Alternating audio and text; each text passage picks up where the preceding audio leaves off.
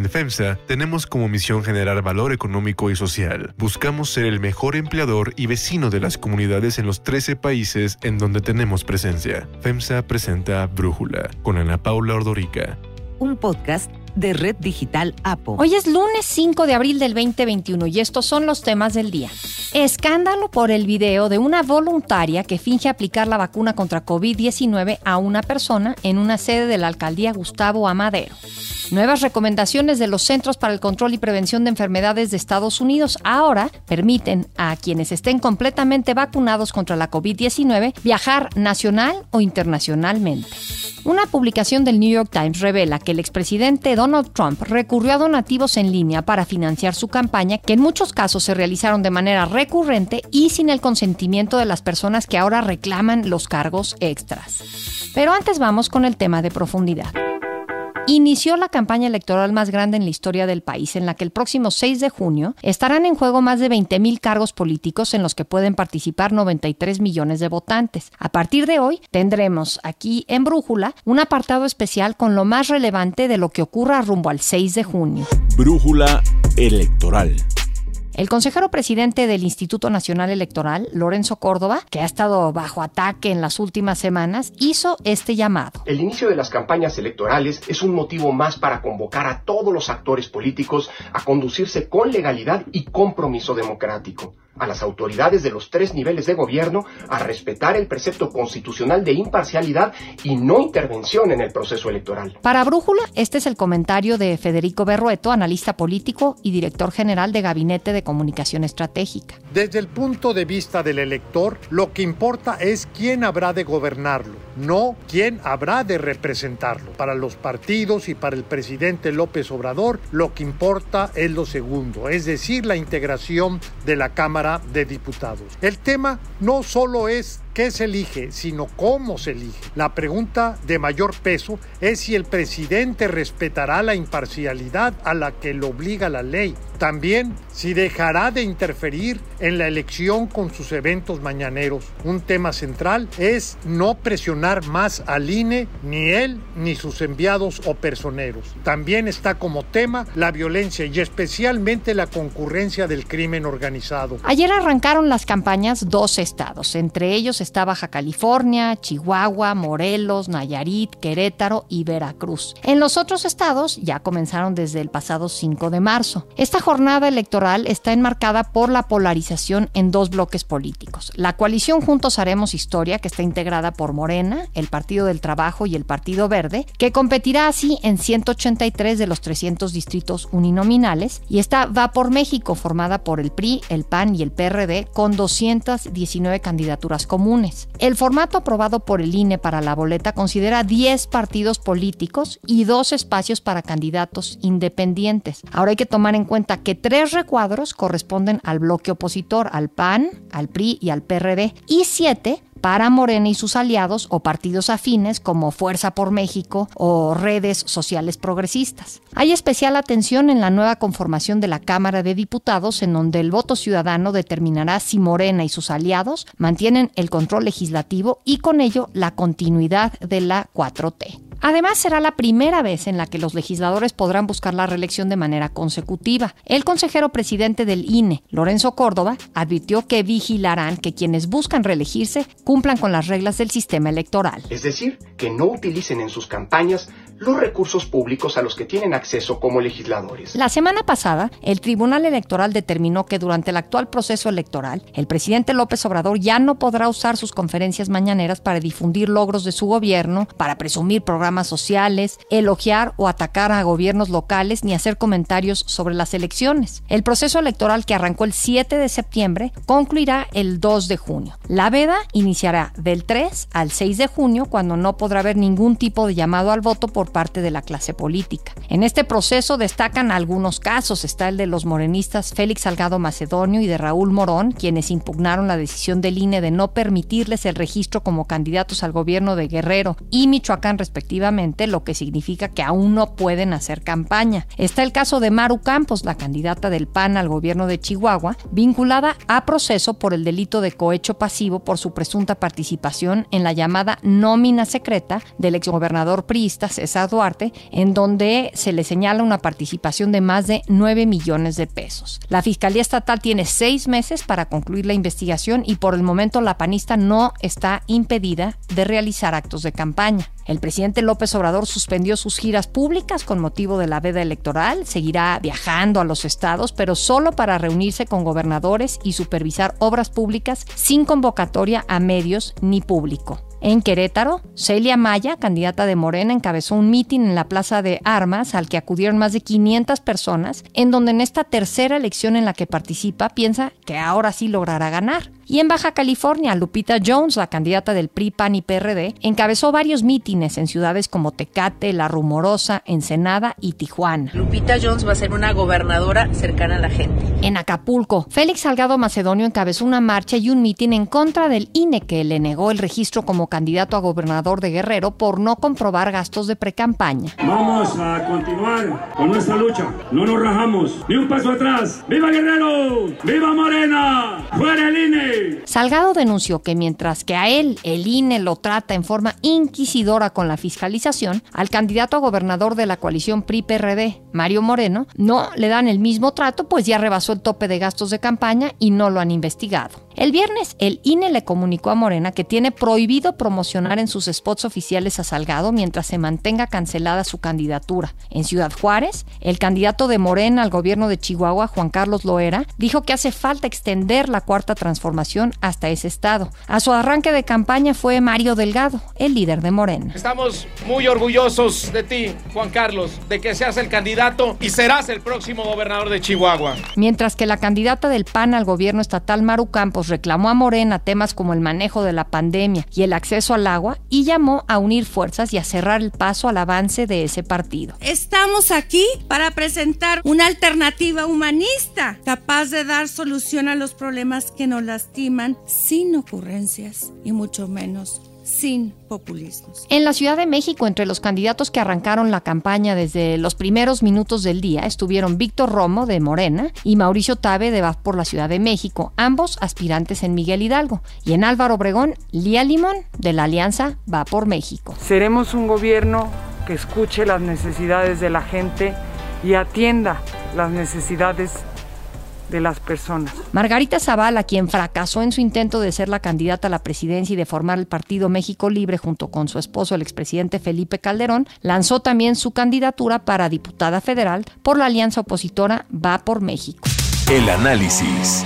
Para profundizar más en el tema, agradezco a Vianey Esquinca, analista política y socia directora de Cuadrante Comunicación, platicar con nosotros. Vianey, pensando en el tamaño de esta elección, que como decíamos es histórica, ¿qué sientes que está en juego y qué sientes que va a definir los resultados? Básicamente lo que estamos decidiendo es el futuro de México. Es el futuro en dos mm, tipos de gobierno. El gobierno que ha emprendido el presidente Andrés Manuel López Obrador, que es terminar con todo el pasado, lo que incluye hacer modificaciones constitucionales y hacer todos los cambios de reformas eh, que hemos estado viendo. Y por otro lado, la oposición cuyo mayor reto es que ha tenido que ir unida en la mayoría de los casos porque no logró consolidarse como una fuerza que realmente levante entusiasmo. Entonces está en juego el futuro del país en los próximos tres años. Y lo que vemos, lo que hoy nos pintan las encuestas, que no es más que una fotografía de este momento, es que por lo menos Morena se llevaría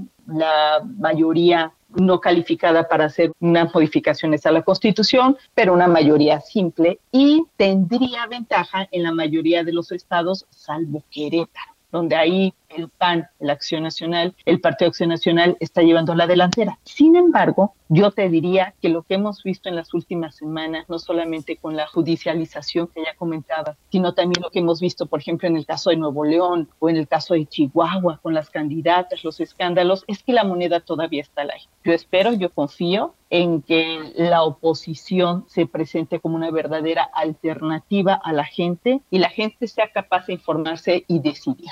Bien, ahora me da la impresión de que eh, no hay un mensaje ni de la oposición ni de los candidatos de Morena que atraiga a la población a votar por algún partido, que todo esto más bien está siendo un tema de personajes y personajes locales porque pues el presidente no está en la boleta. Pero tú qué opinas y cuál podría ser un mensaje positivo en este momento? Fíjate que aunque el presidente no está en la boleta, el presidente ha seguido jugando a ser el presidente de Morena y vamos a ver cómo cumple y si cumple lo que le marca el tribunal y en su momento le marcó el INE. Yo creo que el presidente va a seguir interviniendo de una u otra manera y con los programas sociales y con el tema de la vacunación y el uso político, aunque no está oficialmente en la boleta, sí lo va a estar en discurso. El mensaje positivo que me encantaría recibir es una conciliación. El país está tan polarizado que a mí me encantaría encontrar un centro en toda esa discusión. En otros países, en otras elecciones que incluso se fueron al populismo primero, a la radicalización, candidatos que lograron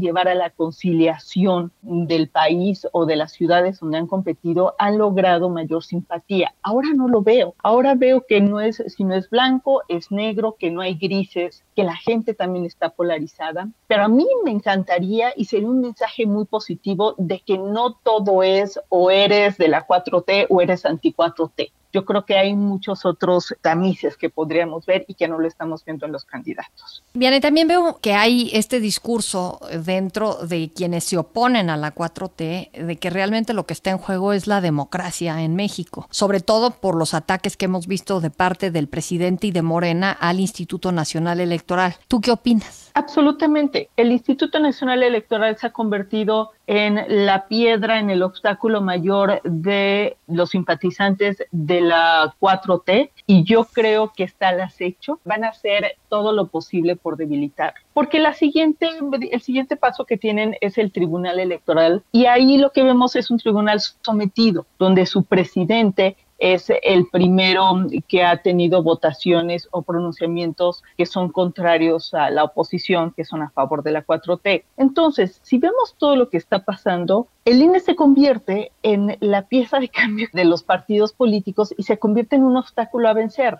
Lo que no estamos viendo, lo que no está viendo la 4T es el daño que le estaría haciendo a la democracia porque este Instituto Nacional Electoral es autónomo. Esto no pertenece a gobernación. En el momento que ellos logren poner a los consejeros cuya elección ya viene morenistas, en ese momento se va a convertir en una Comisión Nacional de Derechos Humanos como la que tenemos. Lo que está en juego es la democracia. Lo que te decía al principio de nuestra conversación, lo que está en juego, querida Ana Paula, son el futuro de México. Es el futuro de México por lo que, lo que se apruebe en este momento. Si ganan la mayoría morena, bueno, pues ya vamos a tener decisiones que difícilmente se van a revertir, incluyendo, por supuesto, el juego en lo que está la democracia y el INE y los órganos autónomos y los órganos que no le parezcan al presidente ni a pues sus subordinados. Vianey, Vianey Esquinca, muchísimas gracias por platicar con nosotros. Unifin es un orgulloso impulsor del talento y los empresarios hechos en México. Brindamos asesoría y soluciones financieras para llevar a tu empresa al siguiente nivel. Unifin, poder para tu negocio. Hay otras noticias para tomar en cuenta. 1. Engaño. Escándalo en la vacunación en la Ciudad de México porque el viernes una voluntaria fingió aplicar la dosis a una persona en la sede de la Escuela Nacional de Ciencias Biológicas Unidad Zacatenco del Instituto Politécnico Nacional. En redes sociales circuló el video en el que una joven denuncia que una enfermera engañó a su tío haciéndole creer que le pone la vacuna Sputnik V. De hecho, sí lo inyecta, pero no le aplica nada, simplemente mete la jeringa y la saca, sin que se informara el porqué del error de la enfermera voluntaria, el IMSS señaló que ofreció disculpas al afectado a quien después se le aplicó la vacuna de manera correcta en presencia de su familia. Lo que sí se dijo fue que la voluntaria fue retirada de la célula de vacunación y aclaró que se reforzarán las medidas de vigilancia sobre el personal que participa. Se espera que hoy se dé respuesta de por qué lo hizo la enfermera, de quién es la responsabilidad y si se trata de un caso único o algo más generalizado. 2. Nuevos lineamientos. Los Centros para el Control y la Prevención de Enfermedades de Estados Unidos, los CDC, a cargo de Rochelle Walensky, dieron a conocer nuevas recomendaciones para quienes han recibido ya sus dosis completas contra la COVID-19. Entre ellas, se permite viajar. Los CDCs aclararon que se debe seguir con las precauciones como el uso de cubrebocas en público, evitar multitudes, mantener la distancia social y lavarse las manos con frecuencia. Se considera que las personas están completamente vacunadas dos semanas después de recibir la vacuna de Johnson Johnson, que es de una sola dosis, o dos semanas después de recibir la segunda dosis de Pfizer o de Moderna. Por otro lado, en Argentina las autoridades de salud confirmaron el contagio de COVID-19 del presidente Alberto Fernández después de practicarle una prueba PCR, pero atribuyeron su cuadro leve a la protección de la vacuna rusa Sputnik V que se le aplicó en enero. Ninguna vacuna ha probado ser 100% efectiva en prevenir la infección, por lo que no es inusual que una persona vacunada pueda contagiarse. En Twitter, el presidente Fernández escribió que no tiene síntomas graves. Fernández, quien el viernes cumplió 62 años, informó ese día que tras registrar fiebre y dolor de cabeza, se practicó una prueba de antígenos de coronavirus que resultó positiva. El Instituto Gamaleya de Moscú, que desarrolló y probó la vacuna, informó que la Sputnik V tiene un 91.6% de eficacia contra el contagio y 100% en contra de casos graves. Si la infección se confirma y se produce, la vacunación asegura una recuperación rápida sin síntomas graves, así lo destacó el instituto tras la publicación del presidente Fernández. Para Brújula, esto nos comentó el doctor Alejandro Macías, infectólogo e investigador de la Universidad de Guanajuato, excomisionado federal contra la influenza. Y aquí quedan dos consideraciones. En primer lugar, que la vacuna no fuera lo eficaz que dicen los fabricantes en Rusia, lo cual parece poco probable puesto que es una vacuna que ya se ha usado masivamente en algunos lugares. Y otra posibilidad es que la vacuna esté causando una enfermedad leve y que esté simple y sencillamente demostrando lo que sabemos, que todas las vacunas conocidas tienen eficacias que se miden de manera distinta y se estudiaron de hecho de manera distinta. Es decir, una cosa es la eficacia contra enfermedad que para esta vacuna suele ser arriba del 90%, pero no 100%. Otra es contra hospitalización y contra gravedad y muerte, que en ese caso serían 100%. 3. Donativos involuntarios. Aun cuando ya pasó la elección presidencial estadounidense, los escándalos en la campaña de Donald Trump siguen surgiendo. Ahora, el New York Times publica las artimañas del republicano para lograr recaudar fondos cuando se veían problemas frente a un Joe Biden que tenía millones para gastar. Lo que hizo la campaña de Trump y WinRed, la empresa que procesaba sus donativos, fue forzar a quienes pensaban donar una sola vez a la campaña a tener que desautorizar manualmente en una casilla para no donar lo mismo de manera recurrente hasta el día de las elecciones de noviembre. En junio, el equipo de campaña de Trump agregó una segunda casilla que duplicaba el donativo de una persona y al igual que la primera, se tenía que desmarcar de manera manual. Al revisar sus transacciones bancarias, varios simpatizantes encontraron múltiples donativos que pensaban pues que ellos no habían hecho para apoyar al republicano y por ello fueron a hacer reclamos a los bancos. Al momento de reembolsar los donativos recibidos, el equipo de Trump y el Comité Nacional Republicano tuvieron que devolver poco más de 10% de lo recaudado, aproximadamente 122 millones de dólares, a donantes en línea que fueron una especie de crédito sin intereses para la campaña de Trump. Yo soy Ana Paula Ordorica. Brújula lo produce Batseba Feitelson. En la redacción, Elizabeth Rangel. En la coordinación, Christopher Chimal. Y en la edición, Omar Lozano. Yo los espero mañana con la información más importante del día. En FEMSA tenemos como misión generar valor económico y social. Buscamos ser el mejor empleador y vecino de las comunidades en los 13 países en donde tenemos presencia. FEMSA presentó Brújula con Ana Paula Ordorica. Un podcast de Red Digital APO.